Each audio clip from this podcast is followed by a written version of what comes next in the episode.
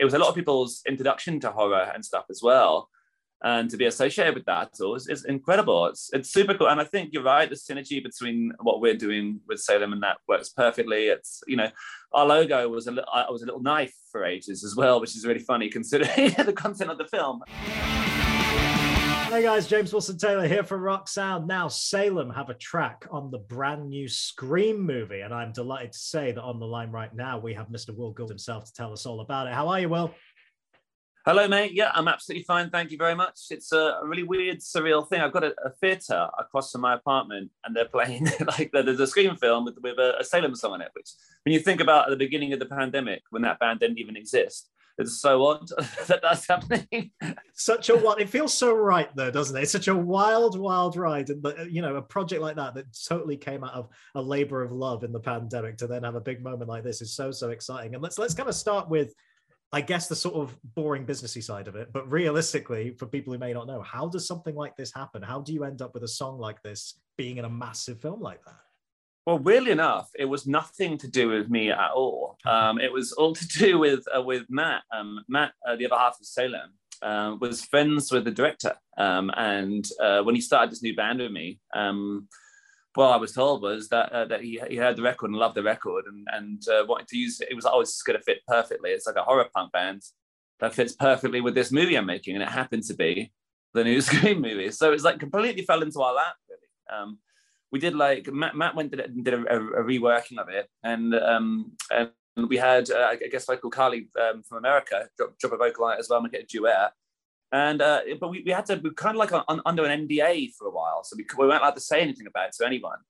And on the day it like came out, I like getting tagged in things, and I was like, I was wondering how long it was going to take people to figure out what was going on before we could really uh, mention anything. Um, and I remember getting the assets through for it, like from Paramount. Um, that was weird as well. You know, I'm used to like record labels sending around a Dropbox full of things, but when it's the Paramount Pictures thing, and it's just it was just like a library full of uh, kind of ad mats and graphics and videos and trailers and things. And I was like, this is crazy. It's a complete different world, isn't it? I suppose. Um, but yeah, that was totally surreal. And it came through because Matt knows the director from punk rock uh, in UK punk from years and years ago. Um, so it's all kind of come quite organically. Um, but it's still pretty bizarre. yeah. I can imagine, but also, like I said, what what a perfect fit because you know, as you, you just referred to it yourself, it's a horror punk band, and you can see it in your imagery throughout these last couple of EPs and on the tour dates and stuff. Yeah, you're clearly channeling that energy that's indebted to that area of horror, and I love the fact that it's the Scream franchise in particular, which has definitely got a bit of theatricality about it because it's very tongue in cheek and self referential, but you know, it's got that kind of edge to it. You must be delighted to have an association with something like that. I presume is a world you're kind of a fan of anyway. Oh yeah, like the original like Wes Craven uh, film, the very first one. Like uh, I remember, I remember getting it from Blockbuster, um, like back in the day, and having a, a school sleepovers and watching. That was like the, the talk of. Uh, well, you know, it became one of those films, didn't it? That's kind of synonymous with um, uh, like, like a teen slasher film. It was like parodying all the other teen slasher films.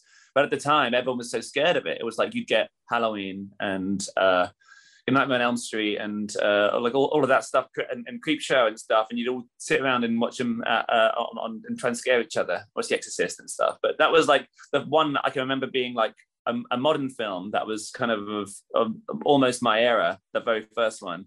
That was kind of uh, obviously it was parodying a lot of the other stuff, but it was our film and so um so I have such strong memories of that as a, as a child and, and as you know it was a lot of people's introduction to horror and stuff as well and to be associated with that so is, is incredible. It's it's super cool, and I think you're right. The synergy between what we're doing with Salem and that works perfectly. It's you know, our logo was a little was a little knife for ages as well, which is really funny considering the content of the film. Um, so yeah, it, it, it, seems like it all lines up really nicely, and um, yeah, it feels feels really right. Which is a you, you wouldn't you wouldn't ever imagine something like that would happen, but when it does, you're like, ah, oh, yeah, it kind of all fits together, you know? Yeah, it definitely makes a lot of sense. We should mention on the track itself, it's of course it's called Fall Out of Love, and people will have already heard it on the EP. We'll talk about the kind of reworkings in a second, but just in terms of that original writing of that song, uh, I know you had a lot of different inspirations in terms of the sound you wanted to achieve there, but just tell me a little bit about writing and working on that original version of the track in the first place. Well, that it was written in uh, at the period of time Creeper were doing Sex, Death, and the Infinite Void. Uh, I was in Southampton, and Matt was uh, the guitar tech for Creeper. He just asked, he was like, "Do you want to blow some steam while you've been writing all these kind of uh, these tricky arrangements in LA?"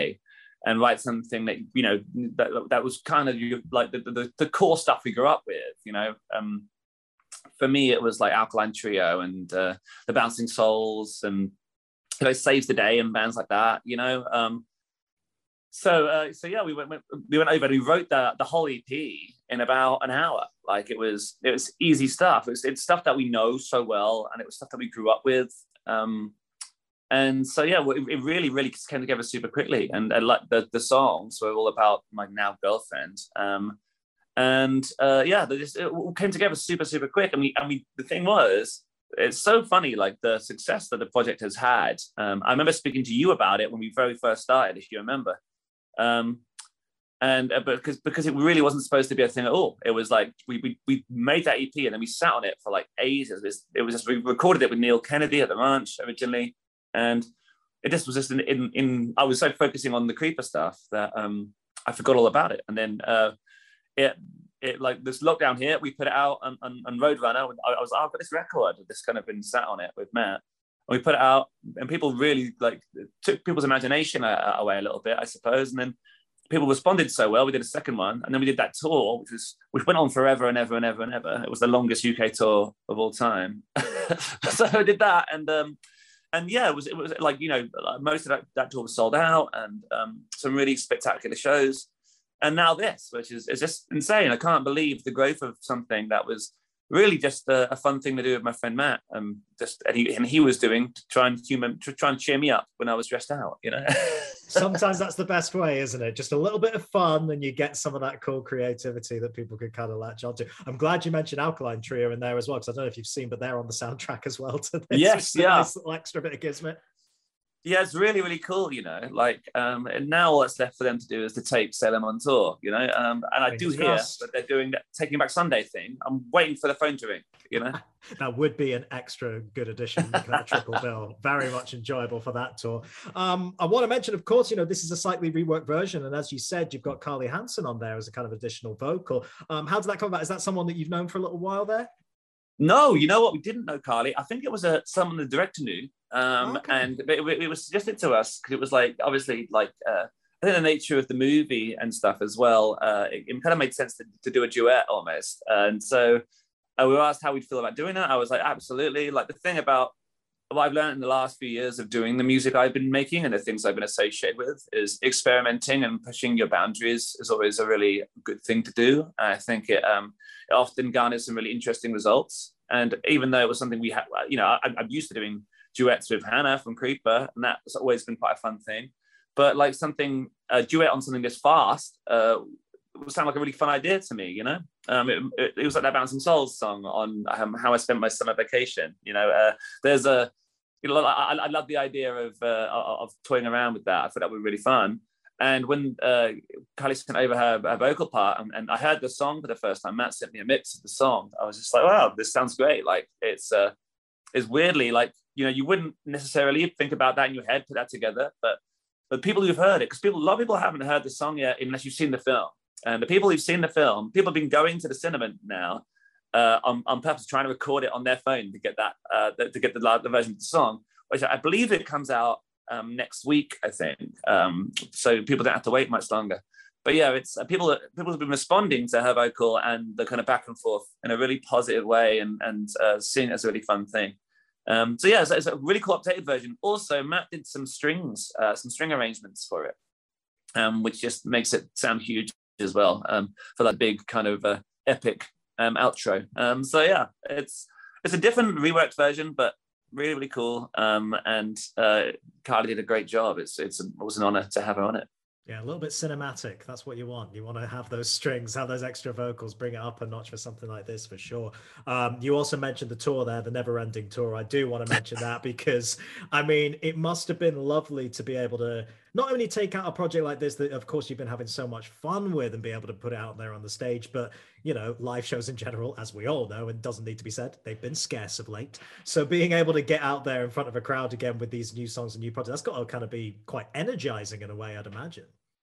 It was. You, you know what's the funny thing was uh, at the, the, the tour was like a month long tour. We did it on purpose because it was supposed to be you know with us coming out of the pandemic, uh, trying to um, trying to get out to small venues and try and put, get people to come out and support independent venues. And so we're trying to book as much as we could.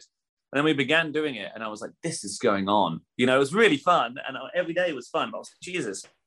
Just after two years, I've been sat inside. I haven't, I haven't played that much in ages and ages and ages. And um, yeah, it was, so much fun. There's so much stuff happened. Um, but like so many things would happen at the beginning of the tour, and then like within a couple of weeks, you'd have forgotten all about the stuff that happened. There was one day in Nottingham uh, where because I was used to having, I've been like kind of babied in Creeper and for somewhat on, on touring where like I'll have like like my, my tour manager would take my mic up before I get on stage and, and put it in a place where I know where to find it and stuff like that.